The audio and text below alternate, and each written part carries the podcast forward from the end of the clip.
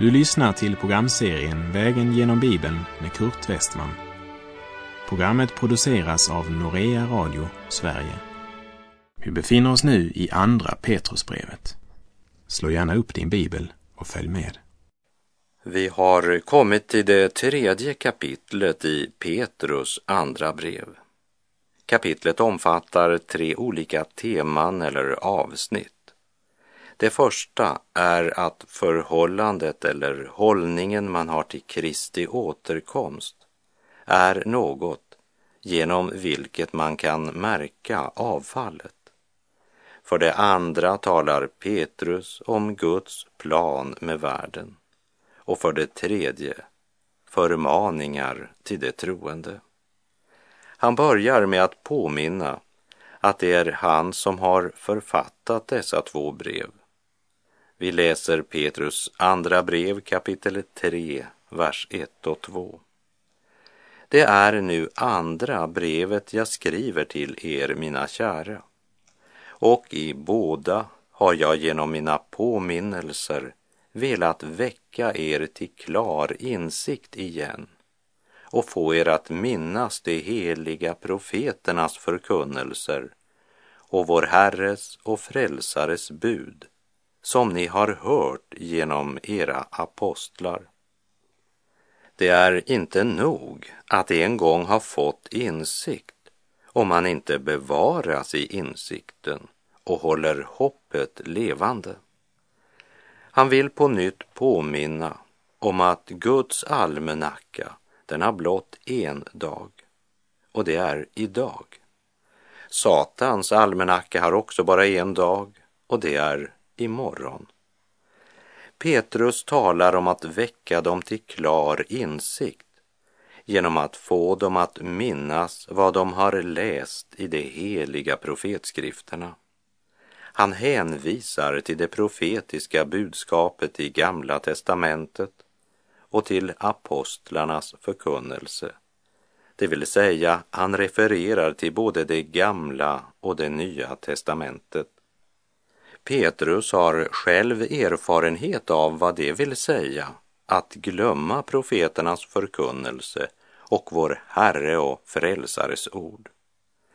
Petrus kunde berätta om en natt när han försökte värma sig vid fiendens koleld därför att han glömt att hans Herre hade sagt att Petrus skulle komma att förneka honom. Lukas 22, vers 61 och 62 återger händelsen så här. Då vände sig Herren om och såg på Petrus. Och Petrus kom ihåg detta som Herren hade sagt till honom. Innan tuppen gal i natt har du förnekat mig tre gånger. Och han gick ut och grät bittert. Problemet var att Petrus hade glömt frälsarens ord. Men han fortsatte inte att leva i den glömskan. Det blev en förändring i hans liv och nu vill han dela med sig av sina erfarenheter. Det är som Petrus ville säga, huvudet är närmare hjärtat än vad folk i allmänhet tror. Därför vill jag också i det här brevet, liksom i det förra, genom mina påminnelser väcka er till klar insikt igen och få er att minnas de heliga profeternas förkunnelser och vår Herres och Frälsares bud som ni har hört genom era apostlar. Petrus försöker aldrig att framhäva sig själv framför de andra apostlarna utan betraktar sig bara som en av dem som av Herren kallats till apostel. Och innan han avslutar så refererar han till något som Paulus har skrivit, vilket betyder att han inkluderar Paulus bland apostlarna. Petrus säger att det han nu ska påminna dem om, det är sådant som redan profeterna i det gamla förbundet har vittnat om och som stadfästs av apostlarnas vittnesbörd. och han fokuserar på att hånet av sann gudsfruktan kommer att prägla den sista tiden före Jesu återkomst. Människor som har sin glädje och tillfredsställelse i att håna allt som är heligt. I Andra Timoteusbrevet 3.8 talar Paulus om sådana som står emot sanningen. Människor med ett fördärvat sinne och med en tro som inte håller provet. Och Petrus talar om människor som styrs av sina begär och som hånar löftet om Jesu återkomst. Vi läser Petrus andra brev, kapitel 3, vers 3 och 4. Framför allt ska ni tänka på att i de sista dagarna kommer det hånare som styrs av sina egna begär och som hånar er och frågar hur blir det med löftet om hans återkomst? Våra fäder har redan dött och allt är som det har varit sedan världens skapelse. Framför allt, säger Petrus, framför allt. Han säger i klartext att de borde lägga märke till och koncentrera sig om dessa som hånar Kristi återkomst och säger så här har det ju alltid varit. Lägg bland annat märke till att dessa hånare nämner inte Kristi namn. De säger bara löftet om hans ankomst. Och hela deras tal och hållning präglas av att de anser det vara ett falskt löfte eftersom allt verkade förbli precis som det alltid hade varit. Så hånet från ogudaktiga och likgiltiga som idag möter det sanna troende, det är inte något nytt. Även om förnekarna tror att det är nu, i den här generationen, som de har blivit så kloka att de inte längre kan tro på Bibelns budskap. Både Guds heliga bud och Kristi återkomst läggs i dimma genom alla de bibelkritiska röster som inte bara kommer från de som kallar sig ateister utan också från många predikostolar idag. Men Jesus själv säger att han skall komma tillbaka för att hämta det som tillhör honom. I Johannes 14, vers 2 och 3 säger han I min faders hus finns många rum. Om det inte vore så skulle jag då ha sagt er att jag går bort för att bereda plats åt er. Och om jag än går och bereder plats åt er skall jag komma tillbaka och ta er till mig för att ni ska vara där jag är. Och i Första Thessalonikerbrevet 4, verserna 16 till och med 18 skriver Paulus. Ty när en befallning ljuder, en ärkeängels röst och en Guds basun, då skall Herren själv stiga ner från himlen. Och först skall det som dött i Kristus Jesus uppstå. Därefter skall vi som lever och är kvar ryckas upp bland moln tillsammans med dem för att möta Herren i rymden. Och så skall vi alltid vara hos Herren. Trösta därför varandra med dessa ord. Men den som inte tillhör Kristus står under Guds dom. Petrus påminde om detta redan i sitt första brevs fjärde kapitel med orden Men det ska stå till svars inför honom som är redo att döma levande och döda. Men synd, njutning och egoism har gjort människan blind för livets och evighetens verklighet, gjort henne likgiltig och högmodig. Och därför ropar otron i sin dårskap, hur blir det med löftet om hans återkomst?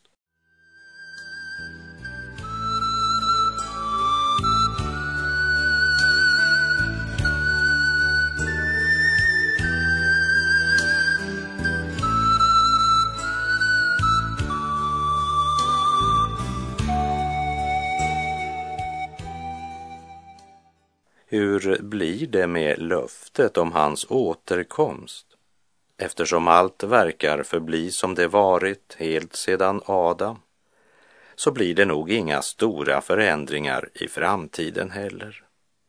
Och genom att strunta i vad Gud har sagt och förtränga sanningen så lever man vidare i sin falska trygghet och fortsätter att håna allt som är heligt. Samtidigt som vi med hast närmar oss dagen när en världsdiktator ska träda fram och överta makten en tid. Den anarki, nöd och kaos som bara växer från dag till dag utgör den plattform som han ska använda för att förföra den värld som förkastat den gode herden. Petrus talar om tre världar. Den som var, den som är och den som skall komma. Han börjar med den värld som var när han talar om dessa som i övermod hånar och säger hur blir det med löftet om hans ankomst? Allt är som det varit sedan världens skapelse. Vi läser Petrus andra brev kapitel 3, vers 5 och 6. Det som påstår detta bortser från att det för länge sedan fanns himlar och en jord som uppstod ur vatten och genom vatten i kraft av Guds ord. Den värld som då fanns dränktes därför i vatten och gick under. I Romarbrevet 1, vers 18-21 skriver Paulus Guds vrede uppenbaras från himlen över all ogudaktighet och orättfärdighet hos människor som i orättfärdighet undertrycker sanningen. Det man kan veta om Gud är uppenbart bland dem. Gud har ju uppenbarat det för dem. Ända från världens skapelse ses och uppfattas hans osynliga egenskaper, hans eviga makt och gudomliga natur genom det verk som han har skapat. Därför är det utan ursäkt. Fastän de kände till Gud prisade de honom inte som Gud eller tackade honom, utan förblindades av sina falska föreställningar så att mörkret sänkte sig över deras oförståndiga hjärtan. Människor som i orättfärdighet undertrycker sanningen. Och frukten av detta, det blev att de förblindades av sina falska föreställningar. Och Petrus säger att det är något som dessa bortser ifrån. Hans ord kan peka ännu längre tillbaka i tiden än skapelseakten i Första Moseboks första kapitel talar om, där det står att jorden var öde och tom och mörker var över djupet och som kan antyda en stor katastrof i Guds skapelse som förde till kaos och oordning och ett mörker som gjorde jorden öde och obeboelig. Han siktar därmed till Satans uppror och avfall från Gud. Och profeten Jesaja beskriver det så här i Jesaja 14, verserna 12 till och med 14. Hur har du inte fallit från himlen, du strålande stjärna, du gryningens son? Hur har du inte blivit fälld till jorden, du som slog ner folken till marken? Du sade i ditt hjärta, jag skall stiga upp till himlen, ovanför Guds stjärnor skall jag upprätta min tron. Jag skall sätta mig på mötesberget längst uppe i norr. Jag vill stiga upp över molnens höjder. Jag skall göra mig lik den högste. Satans tanke och plan var aldrig att bli en motsats till Gud. Han önskade överta Guds plats.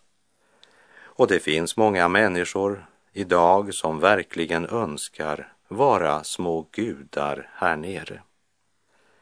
Men varje människa som inbillar sig att han genom sin egen insats och sina egna gärningar och strävanden kan bereda sig själv frälsning bortser ifrån att han har att göra med en helig, rättfärdig och fullkomlig Gud. Förblindade av sina falska föreställningar har mörkret sänkt sig över deras oförståndiga hjärtan så att de inte längre inser att de är förlorade syndare och att Gud har berett en väg till frälsning för var och en som vill ta emot Guds rika frälsningserbjudande. Herren Jesus sa, jag är vägen, sanningen och livet. Ingen kommer till Fadern utom genom mig.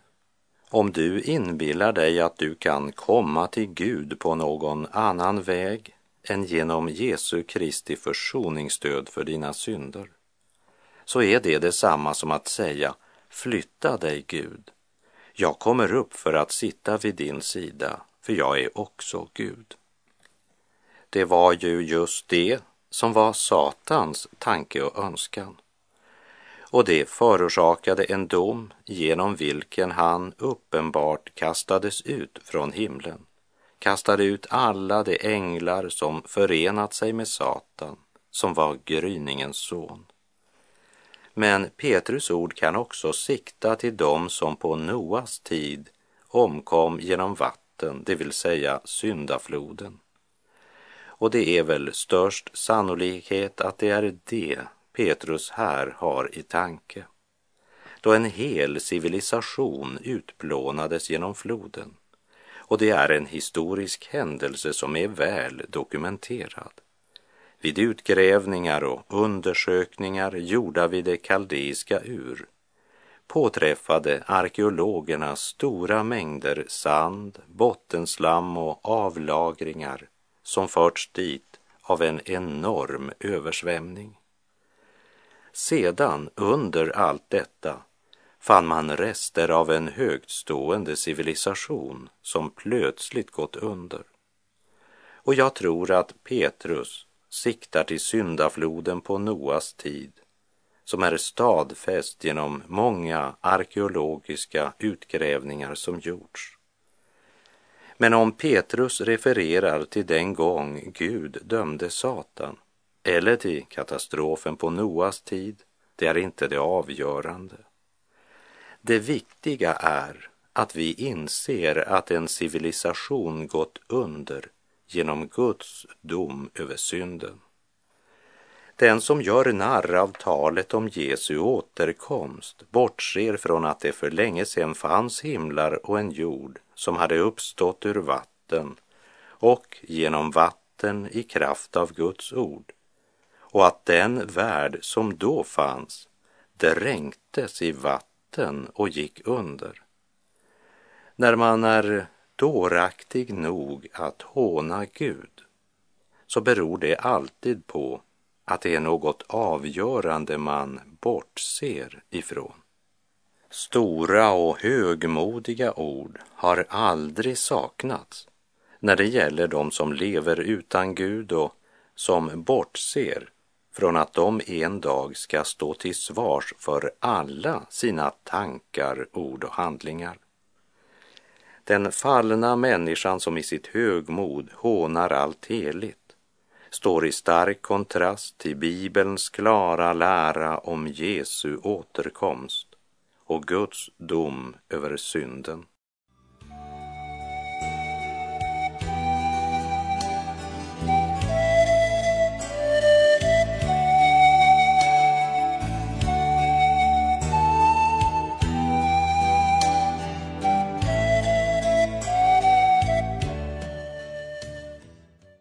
Efter att ha talat om den värld som var men som gick under genom vatten övergår han att tala om den värld som är, alltså om nutid, om ögonblicket.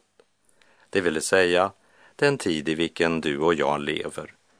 Vi läser kapitel 3, vers 7. Men de himlar och den jord som nu finns har i kraft av samma ord blivit sparade åt eld och förvaras till den dag då de ogudaktiga skall dömas och bli fördömda. Med klara ord säger Petrus att vår värld har sparats åt elden. Det blir aldrig någon mer syndaflod. Det är en dom som redan har varit.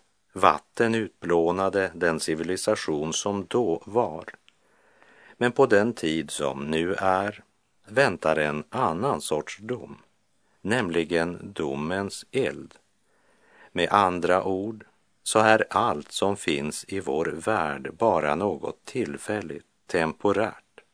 Vi bor i ett rivningshus. Det grekiska ord som översatts med förvara, det är samma ord som Jesus använder när han talade om mannen som samlade sig en skatt. Men vad hjälper det en människa om hon vinner hela den värld som egentligen inte är något annat än ett rivningshus? Och Gud har verkligen gjort allt han kan för att göra det klart för oss att den nuvarande världen, den är på väg mot sin undergång. Gud önskar att vårt mod och vårt hopp inte ska bestå av allt vi bortser ifrån utan genom att uppenbara sanningen om vår situation. Han är vår enda räddning. Kapitel 3, vers 8. Men glöm inte detta, mina älskade, att en dag för Herren är som tusen år och tusen år som en dag. I sitt andra brev till Timoteus skrev Paulus i kapitel 3. Det ska du veta att i de sista dagarna ska det komma svåra tider. Människorna kommer att älska sig själva och vara penningkära, skrytsamma, stolta, hånfulla, olydiga mot sina föräldrar, otacksamma, gudlösa och så vidare. Under sådana svåra förhållanden så kan det nog stundtals verka som om Herren hade glömt sina löften. Tiden bara går och går och det verkar som om ingenting händer. Men då ska vi komma ihåg att Guds tålamod, det är sådant att för honom är tusen år som en dag. Vi läser vers 9 och 10. Herren dröjer inte med att uppfylla sitt löfte, som en del säger. Nej, han har tålamod med er, eftersom han inte vill att någon ska gå förlorad, utan att alla ska få tid att omvända sig. Men Herrens dag kommer som en tjuv och då ska himlarna försvinna under våldsamt dån och himlakroppar upplösas av hetta och jorden och det verk som är på den inte mer finnas till. Gud har evigheten bakom sig och evigheten framför sig. Han hastar inte. Men att Gud är långmodig betyder inte att Kristus inte ska komma åter, som en del menar. Gud vill inte att du ska komma under domen, men han vill göra klart för dig att den här världsordningen går mot sitt slut och att det kommer en dag då jorden och det verk som är på den inte mer ska finnas till. Vi läser vers 11 och 12. Då nu allt detta går mot sin upplösning, hur heligt och gudfruktigt ska ni då inte leva, medan ni väntar på Guds dag och påskyndar dess ankomst. Den dag som får himlar att upplösas i eld och himlakroppar att smälta av hetta. I sin gudomliga kärlek varnar Gud människan för vad som ska komma och han påminner hur viktigt det är att inte ta lätt på synden utan leva i Guds fruktan och helgelse. Och över hela jorden klingar Guds förvarningar på många olika sätt. Men människan är så avtrubbad att hon varken ser eller hör varningarna som ljuder innan Guds dom kommer över världen. Petrus har talat om den värld som var och om den värld som är och därefter lyfter han blicken mot den värld som skall komma, mot Guds barns underbara framtidshopp. Vi läser verserna 13 till och med 18. Med nya himlar och en ny jord där rättfärdighet bor väntar vi på efter hans löfte. Därför, mina älskade, eftersom ni väntar på detta, gör allt ni kan för att leva i frid, rena och oförvitliga inför honom och räkna med att vår Herres tålamod tjänar er till frälsning så har också vår älskade broder Paulus skrivit till er enligt den vishet som han fått. Och så gör han i alla sina brev när han talar om detta. I dessa brev finns en del som är svårt att förstå och som okunniga och obefästa människor förvränger till sitt eget fördärv. Något som också sker med de övriga skrifterna. Därför, mina älskade, då ni redan vet detta, var på er vakt, så att ni inte dras med i det laglösas villfarelse och förlorar ert fäste. Väx istället till i nåd och kunskap om vår Herre och Frälsare Jesus Kristus. Hans är äran, nu och till evighetens dag. Amen. Han avslutar med orden var på er vakt. Väx till i nåd och kunskap om vår Herre Jesus Kristus. Och i Första Korinthierbrevet 2.12 skrev Paulus, men vi har inte fått världens ande, utan den ande som är från Gud, för att vi ska veta vad vi har fått av Gud. Det är ett ting som vi som Guds barn skall och bör veta. Därför bör vi inte vara varken likgiltiga eller lata när det gäller det personliga studiet av Guds ord. Låt oss be Guds ande ge oss en hunger efter större kunskap om Jesus. Ja, jag ber att vår Herre Jesu Kristi Gud, härlighetens fader, ska ge oss vishetens och uppenbarelsens ande så att vi får en rätt kunskap om honom och växer till i nåd och kunskap om vår Herre och Frälsare Jesus Kristus. Och med det så är vår tid ute för den här gången. Herren vare med dig. Må hans välsignelse vila över dig. Gud är god.